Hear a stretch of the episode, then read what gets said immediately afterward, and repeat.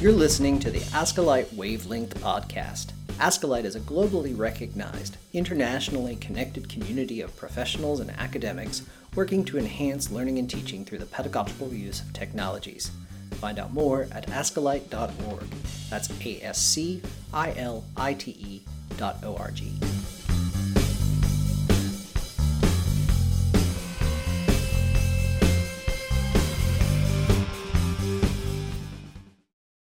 Welcome to this edition of the ASCILITE Wavelength Podcast. I'm your guest host, Sandra Barker. In this episode, Michael Cowling talks with Australian Research Council Laureate Fellow Michael Milford about all things learning and science communication. Amanda White concludes her series on academic integrity, examining the issues and alternatives in online exams. And lastly, our students tell us what motivated them to pursue studies in higher education in the student voice. First up, Michael Cowling talks with Michael Milford from QUT. Professor Milford is an Australian Research Council Laureate Fellow, which is a high honour awarded to researchers who demonstrate world class research and strong links with community, industry, and research end users. We now go over to the two Michaels. Welcome, Michael. Thanks for having me on. Great to see you, Michael. Great to speak to you too. So I think the first thing is, first and foremost, as I mentioned in the introduction, you you are a fairly fairly recently minted ARC laureate fellow, and so I think, as is often the case when you win a big award or a big grant, everybody always asks, starts by asking you, well, how did you do it? And so I'm going to get that out of the way by saying to you first and foremost, how did you do it? I, I did it by being very fortunate to be well supported by my mentors, my peers, my research groups over the last uh, almost two decades now, and being able to pursue a continuous stream of research into the topic area of my eventual uh, laureate fellowship, which is biologically inspired uh, navigation systems uh, for robots and everything in between. Um, I've been very fortunate to be able to do this research for almost 20 years. Um, and because of that, we've made great advances in our understanding of how to create really high capability technology for, for robots and autonomous vehicles and, and other um, machines. Um, and what we're going to do in this laureate fellowship with quite a large uh, research team and bunch of collaborators from all around the world from many disciplines is try and create a ubiquitous uh, positioning system that will serve as a viable alternative to GPS uh, going into the future. Awesome, awesome. So yeah, that's that's great. So what's so so I was going to ask you what your what your favorite discipline rog- project has been in robotics or technology over those last 20 years. I suspect that the answer is going to be the one that you're doing now as an ARC laureate fellow, but maybe not. So I'll ask the question: What's your what's been your favorite project you've done? Uh, in in the research field, I think it was the the first really substantial project I did, which was my PhD, which started back in 2003, and it had the same broad topic, which was um, biologically inspired navigation for robots. And so, what we were trying to do is model how the human brain and how animal brains uh, navigate the world and try and replicate that on a robot. But back then, when we were doing it, although there'd been some research on it previously, so much of it was brand new completely undiscovered territory. And so the things that we had to grapple with, and and some of this is the uh, benefits of sort of looking back with fond nostalgia. Some of it was very tough at the time and frustrating, but doing that sort of free form, completely unfettered research where we really didn't know what was going to happen was uh, incredibly challenging, but also amazingly uh, fulfilling and exciting. And so I think overall that was probably my favorite project. Wow, I'm not entirely sure any professor I've ever spoken to would say, I like my PhD the best. you have to give it enough time uh, to look at it, I think, is the key. You've got to have enough perspective on it. I like that. So, so that's awesome. Thank you. So, but as well as that, and, and the context that you and I met each other. And I think the context for ASCILITE as well is that you're also a, a massive STEM communicator or science communicator or SciComm if you want to use the hashtag. So talk to us a little bit about your science communication. And in particular, I'm interested in in why. I mean, you're you're an ARC laureate fellow. You don't have to do any science communication and you would still be wildly success wildly successful as a professor. So why do you do SciComm? That's a great question. I guess I should note, I, I, suspect I partially got the ARC Laureate Fellow, and I don't know how exactly they assessed it because of my sort of lifelong commitment to SciComm. Uh, increasingly, researchers have a, a, responsibility to really do outreach and engagement around their field um, because without the communication without the public and industry and government understanding what you do why you do it and why it's important um, it's sort of a moot point. point and so i think that's a big part of what my research career is about nowadays as to how I got into it, although nowadays it's very planned and structured, it was it was almost by accident. In high school, going all the way up to high school, I discovered that I in, found it incredibly enjoying and fulfilling to try and explain very complex concepts to classmates. So they could have been in maths, it could have been in physics, any of the sort of STEM sciences. And so I had this, I discovered this love of trying to take relatively complex topics and distill them down into very digestible bits. And what happened is that translated into a tutoring job when I was at university, once again, very ad hoc um, manner. And during uh, one exam period early in my university days, I finished exams a week earlier than all my friends. And so I had nothing to do. And so I wrote a textbook that summarized all of these uh, snippets on how to explain maths concepts I've been developing over many years at the time. I think I was um, 18 at the time when I wrote this. Um, without thinking about feasibility or what would happen, that was one of the beauties of doing things back then. I, I wasn't really planning anything. I got it printed as a textbook. I got 40 copies printed. I put them in a local Dymocks bookstore at Christmas and um, got a little bit of publicity and a maths textbook sold out at Christmas time. And then it continued to sell up with every new print run. We got 100, 200, 300, 500, 1,000 books. It kept selling out. Um, and then since then, I've never really looked back. I've done a lot of projects like that. Since then, we've had about 20 books, um, workshops, uh, all sorts of uh, edutainment type stuff. Um, but that was really the origins of, of my lifelong interest in doing all of that outreach and engagement and education.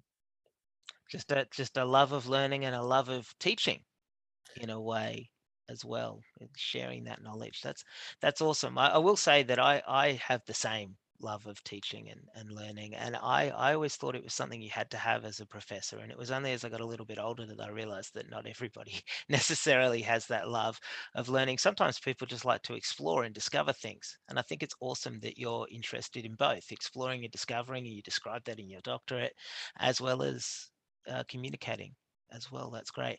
So tell us a little bit about uh, what you're doing in that space now in the STEM communication space, because I know that another relatively new venture for you is pushing out a little bit more in that space as well. Yeah, so I have a startup called um, Math Thrills, which has funding from a variety of sources. We do Kickstarter projects. It's also got some funding from my university's um, commercialization arm as well. Um, and we've gone through a few phases um, of that initiative. So initially, we tried to embed education in high school, primarily education in in maths, primarily into entertainment. So we did uh, sort of action-packed workshops where we created. Uh, it wasn't a bomb, but it looked like a bomb, sort of mock bombs, which involved code cracking exercises. They were 3D printed. Uh, we did a lot of um, uh, educational workshops around movies. So we did some stuff at World Science Festival. And then we created a whole stream of books, including a maths novel thriller. And so I got a professional writer and a co writer, and we wrote uh, two versions of a young adult novel that was stealthily embedded with maths math concepts all throughout. Uh, that one's called Code Bravo. Uh, it's still one of my, my proudest achievements because it was really hard to do. Um, and more recently, because it's very tough we found it very tough to create really edgy content for teenagers that is still acceptable in a widespread didactic setting in schools. Like it's a very tough boundary to, to walk. Much easier to do that at a K to primary level because the what constitutes entertainment there is much simpler there's no violence there's no challenging concepts it's just fun little stories and so we've done a lot more of uh, recent work in the sort of primary school um, area because it's it's less challenging in many ways um, and you have a bigger chance to influence people earlier uh, in their educational journey and so that's what we've been focusing on primarily Awesome, awesome. Yes, I've I've I've had the same sort of epiphany when it comes to edu- education. People often say to me, "Well, you're in you're a professor. Why do you work in high? Why why not just higher education? Why K to 12? Why, as you said, K to 6 primary? And my my argument has always been, well, education's education. It doesn't really matter. And I think your your argument that we get to them early is is what I've often made the argument for as well. But I think siloing things into primary education and secondary education and tertiary education, I, I'm not entirely sure that makes sense. And I love the fact that the books that you write, for example, are intended for for younger kids because I think it's never too early to teach them about robots and, and artificial intelligence and what you do. Uh, so tell me a little bit about how you then bring this back, because one of you, one of your other jobs, apparently your many your many many hats that you wear, is as acting director of the Robotics Centre at QUT. And so tell me a little bit about if you bring that kind of stuff back to your job as the director, is there an opportunity for you to try and get some of those other academics out of their ivory tower? And uh, if not, if you don't want to, de- to betray any of the secrets at QUT, just in general, talk to me about getting academics out of their ivory tower and, and whether you think that's worth doing for people apart from from you and me yeah look it, it's I, I, think for the vast majority of researchers it's vital that they they get out and about and engage with sort of as wide a cross section of society as possible because you learn so much in interacting um, with all these different groups. And for me it's been a I, I enjoy it but it's also been a phenomenally uh, uh, eye-opening experience interacting with with pretty much every sector of society in, in my job. Um, and the overlaps with education and outreach and your own research uh, there's there's many synergies like being able to communicate the key essence of what your research is about will benefit your research the research papers you publish the grants that you submit. Um, and so it's a very uh, synergistic sort of thing to do. And i think in defense of academics nowadays i think a lot of them know this already and to some extent participate in a lot of these outreach and engagement activities. I know our group is quite public facing, like all of our academics regularly do workshops or talks um, outward facing. Uh, and so that's something that we embrace. And it's uh, particularly important in transformative tech fields like robotics or AI, for example, where there's this hunger to understand it. Uh, there's this need to understand it. And the more we can bring everyone up to sort of having that intuitive understanding of what AI and robotics is, so they understand it as well as they understand how a car works, um, that's vitally important because then you have an informed society and an informed society will generally make relatively good decisions and, and that's that's basically the essence of it I love that. I love that idea of an informed society that ultimately, if you get to teach the general public about robotics and AI and the stuff that you do, then, then society as a whole knows more about the field. And that's good for us as academics and it becomes a very circular process. So that's awesome. So I've got one more question to ask you and then I'll I'll let you off the hook. So imagine you could uh, you could wave a magic wand you could change one thing about technology and education tomorrow. And so you you noted early on this progressive approach of of your career over 20 odd years. But it, let's imagine an alternate dimension or a time, you know, a portal or something like that, or the opportunity to wave a magic wand. What would you change about technology or education or technology in education to make things better? Uh, that's an easy one. So technology is often put forward as a sort of uh, solve everything magic ingredient right? You just add it to whatever your problem is and it solves everything. And of course that is is is wrong. I think the extra challenge that technology faces in education though is that education is this incredibly challenging minefield of different theories to how we should teach how we should learn. Um, and when you add technology into the picture uh, the the potential value of technology gets massively muddied and confounded by all of these ongoing ideological arguments that are going on. There's your light. Um, and so it's not just the technology has to be reasonably fit for purpose, but it gets lumped into these other high bars of having to meet whichever particular educational ideology the particular party is pursuing. And that just makes it pretty much intractable. And so I would love if there was a, a magical scenario where technology was still held to a high standard. It had to be uh, sustainable. It had to be achieving the actual outcomes that we want, but it wasn't also being subject to this sort of ongoing scrutiny about different learning uh, theories, uh, which apply just as much to non-technological ways of learning as they do to technology. That's it that's interesting and i often yeah with my class talk about that the, you know that we the, did we have did we have 10 years of debate before somebody decided to wheel a tv into the classroom and play play something on the television right? Introduce early technology and we didn't and yet we seem to have that level of debate these days with technology and and get very caught up in all of that kind of stuff. So I think that's a that's a great wish. I'll, I will try my best to to, to ask my fairy godmother for you because I'll, I'll I'll I'll pay that one entirely. So okay, so that's that's it. Thank you so much, Michael. It's uh it's been a, a quick uh, fire interview, but uh, I think hopefully we've gotten some great insight into into technology and how you think technology fits into education. So thank you so much for being on the Ask wavelength. Thanks, Michael. It was great to chat. Great to chat to you too.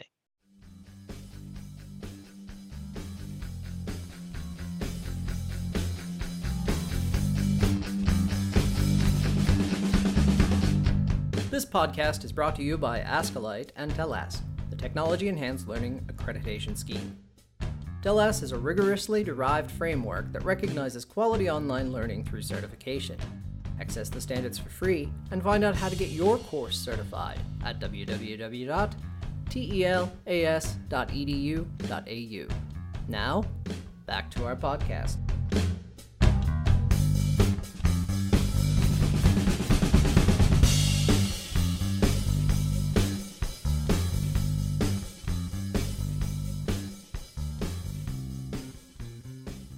Welcome back. Dr. Amanda White now concludes her three part series highlighting issues and challenges in academic integrity. In this segment, Amanda chats with Gerhard Hambusch, Senior Lecturer in Finance at UTS. I'm here with Dr. Gerhard Hambusch from uh, UTS, and he is a Senior Lecturer in the Finance discipline. I know Gerhard because we talk a lot about academic integrity, and he's done some fantastic work in trying to figure out how to check for integrity in written uh, responses in learning management system quizzes, where he has a whole workflow to be able to run these types of quiz responses through Turnitin. Gerhard, welcome. If you could have anything to support academic integrity with your students and use of technology, what would it be? Hi, Amanda, and thank you so much for having me. I'm, I'm excited to speak about something as important as academic integrity, in, in particular in COVID times where many people sit at home and do their exams or quizzes or other assessments. Um, so thank you. I think um, academic integrity starts all up with you know information. So I think uh, it is very important that when we talk about technology in, in a minute, that students do not only get then hopefully be identified if they do wrong uh, through means of technology, but I mean students have to first understand what they ought to do or what they what they shall not do in order to properly respond and act uh, during these assessments. For example, when they take them from home or from any other location than, for example, a university room. And hence, I think uh, it is important that we educate undergraduates, you know, about things like plagiarism, any third-party help that's that's used by students. And students also need to understand what are the violations uh, that uh, that they could be actually uh, undertaking, because this could ultimately destroy an academic career. And at least uh, from my personal experience, when I studied in the United States at the postgraduate level, it was very clear that if anybody would cheat in their program, they'd be kicked out of, out of the university and they'd lose their, their fees, their school fees that would pay for the program and stuff. So we took sometimes exams in empty rooms where the professor went out and you know 25 people sat in an MBA class and took assessments. So that was a very important experience for me, but I was well informed what mm. I would hmm. be facing if I'd be perhaps courageous enough to look at my neighbor's paper. So that's, I think, the first thing, you know, information. And I know that you does uh, help. So, for example, a university expert, such as, as yourself, Amanda, here at UTS, you've provided me with help by, by, for example, recording a little video clip that I can show to my students, you know, before we start engaging in the semester and even during, so that students have a chance, maybe from a from another phase, the phase that's not the subject matter expert, uh, to to one more time be educated, but also uh, being um, being reminded of what can be happening if they were to um, be smarter than a fifth grader, so to speak. So that's mm. I think hmm. that's the first point I want to make. And that's interesting because quite often we talk about academic integrity at the beginning of the semester, but it sort of falls out of students' minds. And so having key points where we might be able to remind them, um, even you know, when they're perhaps submitting an assignment, have you remembered these rules? Um, that could be really interesting. And what else did you have in mind of ways that you think technology could help support us well, and students in academic integrity? So, so what I was thinking is that, of course, this information piece also comes back into technology, just the way you just described it. So, you know, frequent reminders. For example, when a quiz or an assessment starts, with a with a small uh, reminder of a line of text or two lines of text that will perhaps refresh um, a stressed mind, you know, when they take an assessment. But let's let's talk a bit about the before piece when when we now assess like technology and and the way how we can use them with assessments, uh, for example, in, at university. So um, I think it's important to build smart assessments, and you know, an organization like UTS provides a wealth of resources. I trust other universities and educational organizations do the same. But to build assessments that are somewhat smart in order not to be gamed or plagiarized uh, by students that are out there to um, uh, to win the game without uh, real, really studying. And so, for example, um, we have different means of students but yes, multiple choice is still a workhorse, at least to some extent in some assessments uh, in larger classes. And the use of test banks is known to everybody, but to build clever test banks mm. or let's say test banks that um, that facilitate uh, the uh, academic integrity overall, uh, that probably needs to be needs to be learned from an educator side. So you know, you can you can have qualitative questions with with with funky, fancy, interesting names, but if the name is like mine, Gerhard Hambusch, and that is one out of 100 question in the bank, questions in the bank, and students have over time tried to extract the bank by means of taking photos, they just have to search for Gerhard Hambusch. Mm. So why not calling everybody in every case David Smith or Lisa Brown? And that makes it, I'm, I'm just giving one simple example, that makes it much harder for those that try to quickly uh, run through, you know, um, harvested banks uh, to find to find a question that they maybe on the fly want to cheat on. Um, certainly, it would be great if organizations like universities provide uh, help on cloning of assessment pieces. I know that cloning is important, and with uh, quantitative questions, perhaps much easier because you can change numbers, uh, probably change the setup slightly, and that makes it very hard than to just um, take a screenshot of another student and try to um, reverse engineer the solution. But when it comes to qualitative items, uh, cloning uh, can be well defined. I would embrace, you know, if organizations can can do a bit more with with us, the educators, around these uh, learning goals, maybe. Oh, that's um, really interesting. And did so you have that, anything else? Uh, yeah, I have a couple of more things, and of course, uh, I'm inviting you to pick and choose what you like here. But ideally, in management system uh, permits, for example, not only randomizing questions on one list, but also randomizing of buckets that are that represent a list. So I, would be, I'd love to have more randomization choices when it comes to setting up uh, the use of banks, for example. Mm. And to be honest with you, I'd love to, to further improve on, on assessments. And this is probably a very naive ask. I'd love something like, you know, Canvas at UTS offers the chance to check URLs with one, uh, with a push of a button, I can check if any of the hyperlinks are broken. Mm-hmm. I'd love just, you know, as an additional diligence check of my now super developed bank or, or test that I have one button that just quickly runs me through, not to have made a mistake in spelling David Smith or Lisa Brown when I was, you know, when I was trying to set this uh, in a clever fashion up. So that, that's just a side side note, I guess. Mm. During during an assessment, I'd love to see uh, that you know information is repeated. You know, do not cheat. Uh, just be reminded. And I've seen people coming into to assessments and harvesting them. So they come in and after four minutes they're done. Obviously, those are the straw people that come in and then extract an exam and then share it.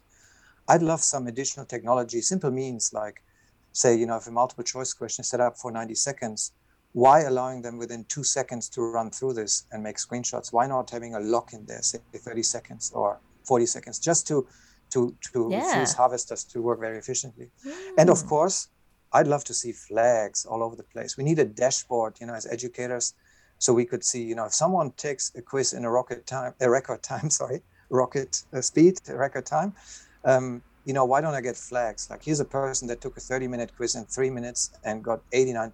Like, mm. wow, that's that's a good student, isn't it? Yeah. Or isn't he or she? But um, I'd love to see that. So, so some dashboard information. And probably the main piece, what I'm what I'd love to see is after the assessment, for example, multiple choice question chain detection algorithms. And and if those need to work with banks across several hundred students, that becomes quite a complex task mm. to assess probabilities of people having just exchange exchanged um, answer chains. The quick test takers, I already said that would be great if my dashboard pings me. A timeline analysis, who started early, who started late, and who comes up with the same questions, maybe along with a chain detection. Perhaps an automation check if answers to a question makes sense. So the example here is if I have two groups, I, I quiz them with open answer essay questions, and those are brother and sister questions. Of course, I'm using maybe David Smith in one question and Lisa Brown in the other question. But if someone in the first group, in the David Smith group, answers with, with Lisa Brown, I need to find that. But it would be nice if you know some easy algorithm tells me, "Hey, here's someone that has something mm. clever." There's often a, an, an expectation that academics or educators who are marking assessments become human lie detectors. You know, we're looking for those differences. And I think one of the things that we've, you and I have talked a lot about is why isn't there Turnitin for learning management system quizzes where we have written questions? And I know that you do this extensive progress process where you extract into a CSV and then you load that CSV into Stata and then you create reports and then you compare them. Yep. And it's a significant volume of work. Um, and one of the things that I think that as an industry we're also stuck in, well, not really stuck, but we're constrained by, is the financial situation of universities. Uh, quite often there are other test taking platforms or tools that we could use, but everything in edtech costs money. And it's always, well, okay, how do we prioritize this? Institutions all across Australia are, are feeling the pinch in terms of pennies. And so like me, like you, you know, you've turned to this DIY process to check for plagiarism within learning management system quizzes. And a lot of these other things you've talked about require a good time, um, time, both, you know, actual time and then money investment to make them happen. So thank you for all of these wonderful ideas that are going to be shared with our ASCILITE community. Thank you very much, Amanda, for having me, and I look forward to discussing more about academic integrity in the future. Thank you. We spoke with students across Australasia about contemporary issues in tertiary education. This is what they said. This is The Student Voice. Welcome to this month's The Student Voice.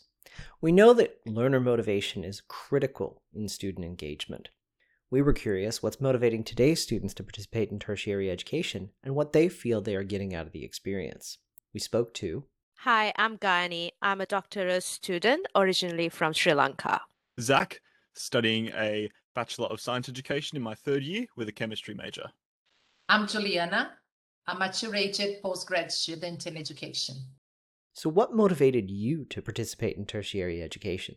Yeah, I think when I was in high school, it was almost never a thought to not go into higher education because I was always really into science or like some kind of technology. My my initial uh, you know, dream career was to be like a geneticist, and so any real pathway that I saw that led me down to like a career that I wanted was really uh, really required uh, tertiary education. So the one that I've ended up with um, being teaching uh, at the current moment, for the very least, um, you require a bachelor's degree at the very least, or a master's to add on.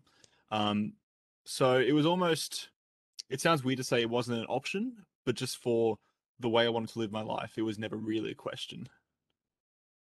I can't say that I really knew what I wanted to do, but I come from a country that um, going to university is just a flow. So if you finish your high high school year 12, you just have to go to university. So it's not something that you you really know what you're doing, but at the end, that's where you go to. Um, I always loved studying, and my first graduation wasn't really into what I wanted. I figured out that I was doing um, PDHB, and on my third year, just decided that now that's not exactly what I want. So I did my second graduation, and I just felt like the hunger for studying more and knowing more about some specific subjects. That's how I went to postgrad student um, studies. Yep. Thinking back, education, I think it was most of my upbringing. I've grown up in a family full of academics and professionals. So that is what I always saw growing up. And it was kind of like the standard in the family. And I had no other way out. But having said that, I'm not saying that in a negative sense. That was very encouraging. And as I, as years went by, that is why I, that is what I wanted to do as well. And my mom, uh, she's an academic lecturer, so this that's what I saw day in and out growing up, and I think that's why I kind of saw tertiary education as my path, why I want to be there, and you know, I found my place in the family, wanting to be in higher education, going into higher education. Uh, there was no other way out as well. What is the value you're deriving from your tertiary education experience? I think pursuing further education, aside from like, you know, getting me a degree that will enable me to become a teacher, it is a really good avenue that you kind of do get the opportunity to taste a few different things that you're interested in. Um, you know, so for example, I did start with a bio major, um, then I went to chemistry. It's kind of just this being in higher education, there's always opportunity to try different things, whether it be academic, um, you know, choosing a major, or like uh, different job opportunities. So I've had uh, maybe five or six positions around the uni, um, or like varying job descriptions, and just the we can really gain from that has been like a really positive experience for me in terms of like teamwork, leadership, um, management has been a huge one. Um, it was kind of a skill I didn't realize I had no real clue about my level of, and uh, I got into a management position and I figured it out very quick how um, how well my skills were. um, so I think, yeah, further education to me kind of is just like it is a challenge that you can you can rise up to if you want to, or you can kind of just peter on, get your degree if you like. But it's kind of an area that lets me challenge myself if I want to. If I want more challenge, I can. If I want to back it, um, you know reduce the difficulty I can if I like. Um, at this point in my life, I think it's definitely where I need to be because it's giving me the the space I need to grow with the support services around me, whether it be my fellow students or you know the academics. Um, it's kind of giving me that the routine, especially that you know, so I actually want to be. This is how I need to do it. So, pursuing further education and just relating that to what values I would get. Day in and out, relationships around me were evolving around higher education. People engaging in professions and learning, getting involved in higher education. So, first thing I would say growing up, it gave me a place within my inner circle, like family.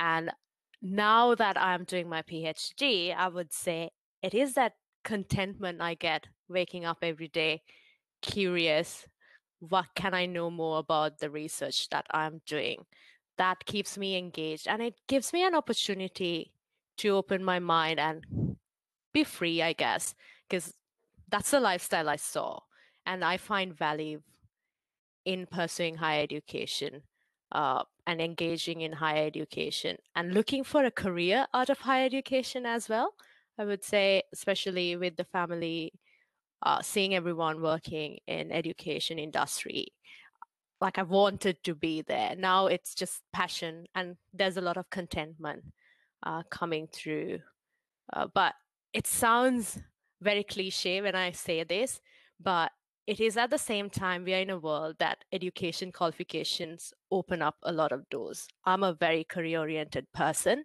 if i don't have paper qualifications, I'm going to get stuck at one point because I value my career the most currently. That is one of my other avenues to look at. Like, I find value in engaging and investing time in higher education. Think there are more um, opportunities and um, more challenges as well that make you grow as um, not only as a student but as a person as a professional so I think tertiary um, education is just like little windows that open in your brain So, and you just, it's, it's kind of, you want to open more and more windows. So you just keep on going that way.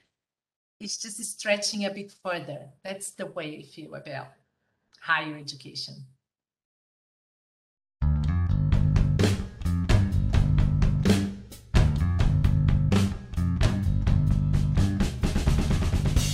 And that concludes another ASCILITE Wavelength podcast. Thanks to our segment producers Michael Cowling, Amanda White, and David Porter, and our guests Michael Milford and Gerhard Hambush, and our students Gayani, Juliana, and Zach. Music for the podcast is produced and performed by Kevin MacLeod of Incompetech.com. Thank you for listening to the ASCILITE Wavelength podcast.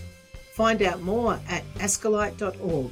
That's A S C I L I T E dot org.